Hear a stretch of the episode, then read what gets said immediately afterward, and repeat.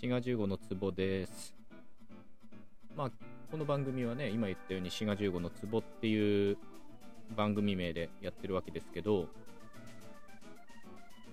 一応サブタイトル的なものに10分言語学っていうのをつけてるんですね。前までね、言語学ラジオってやってたんですけど、ふとね、この番組の、強みっていうかなっていうのを考えたときに、大体10分程度で終わるっていうことがちょっとね、思いついたんですね。これはラジオトークっていうアプリの中だと気づきづらいんですけど、他のポッドキャストの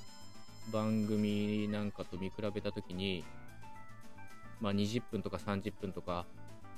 あるいは1時間をね、平気で超えるような番組もたくさんあるので、10分あるいはそれ以下っていうような一つのエピソードがそれだけ短いっていうのは割と少なくてですね、だったらそれを逆手に取ろうということで、10分言語学というサブタイトルをつけました。これは長所でもあり短所でもあるかもしれません。でも、もしかしたらね、10分で聞けるんだったらっていうことでとっつきやすくなってると嬉しいなと思います。今言ったようにね、10分程度で言語学の話をするということは、言語を主に扱ってるわけですけど、言語っていうのが一体何をやってるかっていうと、当然一つ思い出されるのは、思いつくのはコミュニケーションツールとしての言語ですよね。他の人と意思疎通を図るための、言語ということです。言語がないとね、我々おそらく意思疎通というかね、高度なやり取りっていうのは、不可能であったろうと思います。言語というものがあるので、我々人間は遺伝子以外にいろんなものを伝えることができるっていうことなんですね。社会的文化的なものを次の世代に引き継ぐことができるっていうのは、遺伝子というか本能ではできないことなので、それがやっぱり大きく他の動物と人間を区別しているものではないかなと思います。こういうふうにね、コミュニケーションツールとしての言語っていうのは結構皆さん思いつくと思うんですけど、もうちょっとね、本質的なだけにあまり気づかれない言語の機能として、範疇化というものがあります。これは言語の世界を切り分ける力と言ってもいいかもしれません。どういうこっちゃってことですね。これは当然比喩表現で、言語っていうのは刃物ではないので、その世界をね、みじん切りにしたりいちょ切りにしたりするわけではないですけど、この範疇化能力としての言語の話は過去に何回か多分やってると思うので、関連トークとして概要欄貼っつけておこうと思うので、そちらも合わせて聞いていただけたらと思います。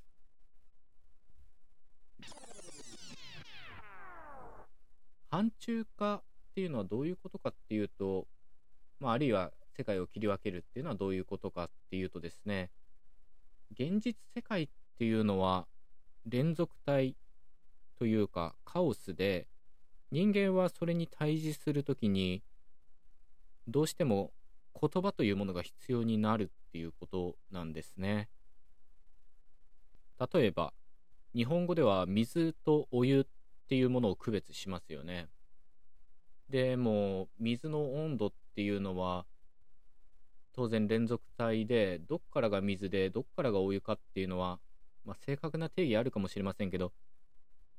多くの人にとってかなり曖昧というかね、連続体を成しているものだと思います。当然0度を下回ると氷になって、100度を上回ると何ですか、水蒸気になるわけなので、ただこれだって人間が勝手に氷になる温度を0度、水蒸気になる温度を100度として、でそれを100等分しているので、後から作った単位のわけですよね。だからやっぱりここでも現実世界はカオスで、それを切り分けてるということになっています。だからまあ水とお湯の区別なんてないといえばないというか、水とお湯の中間、まあいわゆるぬるいみたいなね、ものも段階的に存在してるわけですよね。ただ日本語は水とお湯っていうものを区別しますが、英語はお湯を表す単語はありません。まあ単一の語で表すことはできないんですね。水は当然ウォーターですけど、お湯っていう時はホットウォーターっていうふうに修飾語をつけなきゃいけないということになっています。なのでここでは日本語と英語で水というね液体を切り分けるかどうかっていうのが異なっているということになっています。ちなみにマレーシアで話されているマレー語っていう言語では、氷っていうのも含めて、氷、水、お湯っていうのを一つの単語で表すそうです。だから水っていうもの、現実世界のものを日本語はお湯、水、氷で区別しますけど、そういった区別がマレー語ではないということになっています。切り分けていないということですね。まあこういった例は探してみるといっぱいあると思います。例えば兄弟を表すような名詞で、日本語は兄、弟、姉、妹っていうふうにその年齢差を区別するわけなんですけど、英語はありませんよね。性別しか区別しなくて、ブラザーとシスターしかありません。まあ言おうと思えばリトルシスターみたいな言い方はできますけど、単一の語はないわけですね。これもまた言語によってはですね、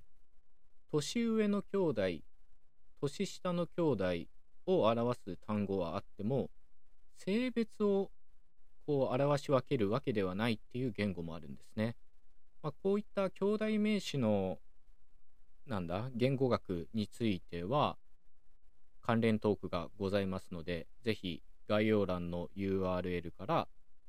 聞いてみていただけたらと思います。まあ今言ったように、言語っていうのは現実世界では連続体であるものを、それを捉えるために切り分けてる、範疇化してるということです。この範疇化っていうのは特殊化という意味でもあるし、一般化という意味でもあると思います。まあ、この2つは表裏一体だと思いますね。まあ、これも関連トークでね詳しく話しているので聞いていただきたいと思います。ではなぜ言語によってその言語の切り分け方、範疇化の仕方が異なるかというとですね、まあやっぱりその話者やその共同体というかね、社会のものの見方というか、そのものやこととの関わり方っていうのが強く反映されてるっていうのは一つあると思うんですね。水とお湯の例で言えば、日本っていうのは火山国なので、まあ温泉が各地ありますよね。だからそれだけお湯っていうのが身近だったので、水と区別してお湯っていう単体の語があるということになります。湯水のように使うっていう日本語はなかなか面白いですよね。これは贅沢するっていうことですけど、言語によっては真逆の意味になるでしょうね。その贅沢をするだけ水が大量にあるっていうのは日本の特徴でしょうね。あるいは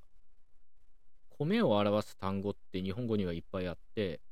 米という植物のことを植わってる状態だったら稲で、それを収穫したら米で、大抵食べる状態になったらご飯あるいは飯みたいに、いっぱいこう一つの植物を表すのに場面場面で異なる単語を使ってるわけですよね。英語だとライスの一言で済んでしまうわけです。まあこれもやはり日本っていうのが稲作をずっとやってきていて、米っていうのにかなり愛着があるというか関わりが深いので、それだけ表し分ける語があるということです。ただね、このね民族とか社会っていうのと言語っていうのを安易に結びつけるのもちょっとね危ないんじゃないかなっていう気もしないでもないんですね。例えば日本語には助数詞っていうのがあって、1枚とか1粒とか1本とか、こういったものはそのものの形状によって使い分けてるんですけど、だからといって日本民族っていうのは形にすごいこだわりがあるんですねって言われると、なんかしっくりこないなっていう気がすると思います。なのであんまりその民族性や社会っていうのを言語に安易に結びつけない方がいいんではないかなっていうのが、僕の考えですね。というわけで今日は言語の持つ範疇化という能力のお話でした。最後まで聞いてくださってありがとうございました。ぜひ関連トークも聞いていただけたらと思います。お相手はシガー15でした。